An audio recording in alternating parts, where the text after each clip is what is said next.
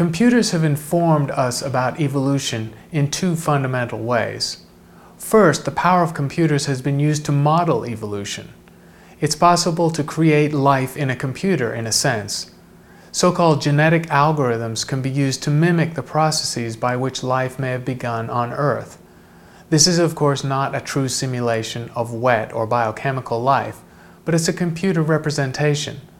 The insight from these models is substantial though, because it shows that with simple ingredients and interactions, complexity, self-organization, and highly complex networks of activity can naturally evolve.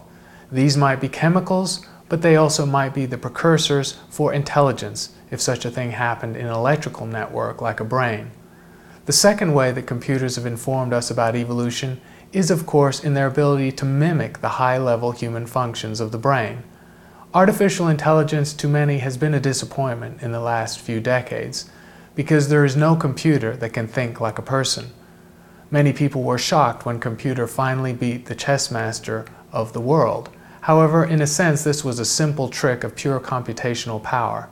Computers cannot yet mimic the complex brain function, but a projection of Moore's law shows that within a few decades they might, and at that point we will have the first signs of whether artificial life is possible.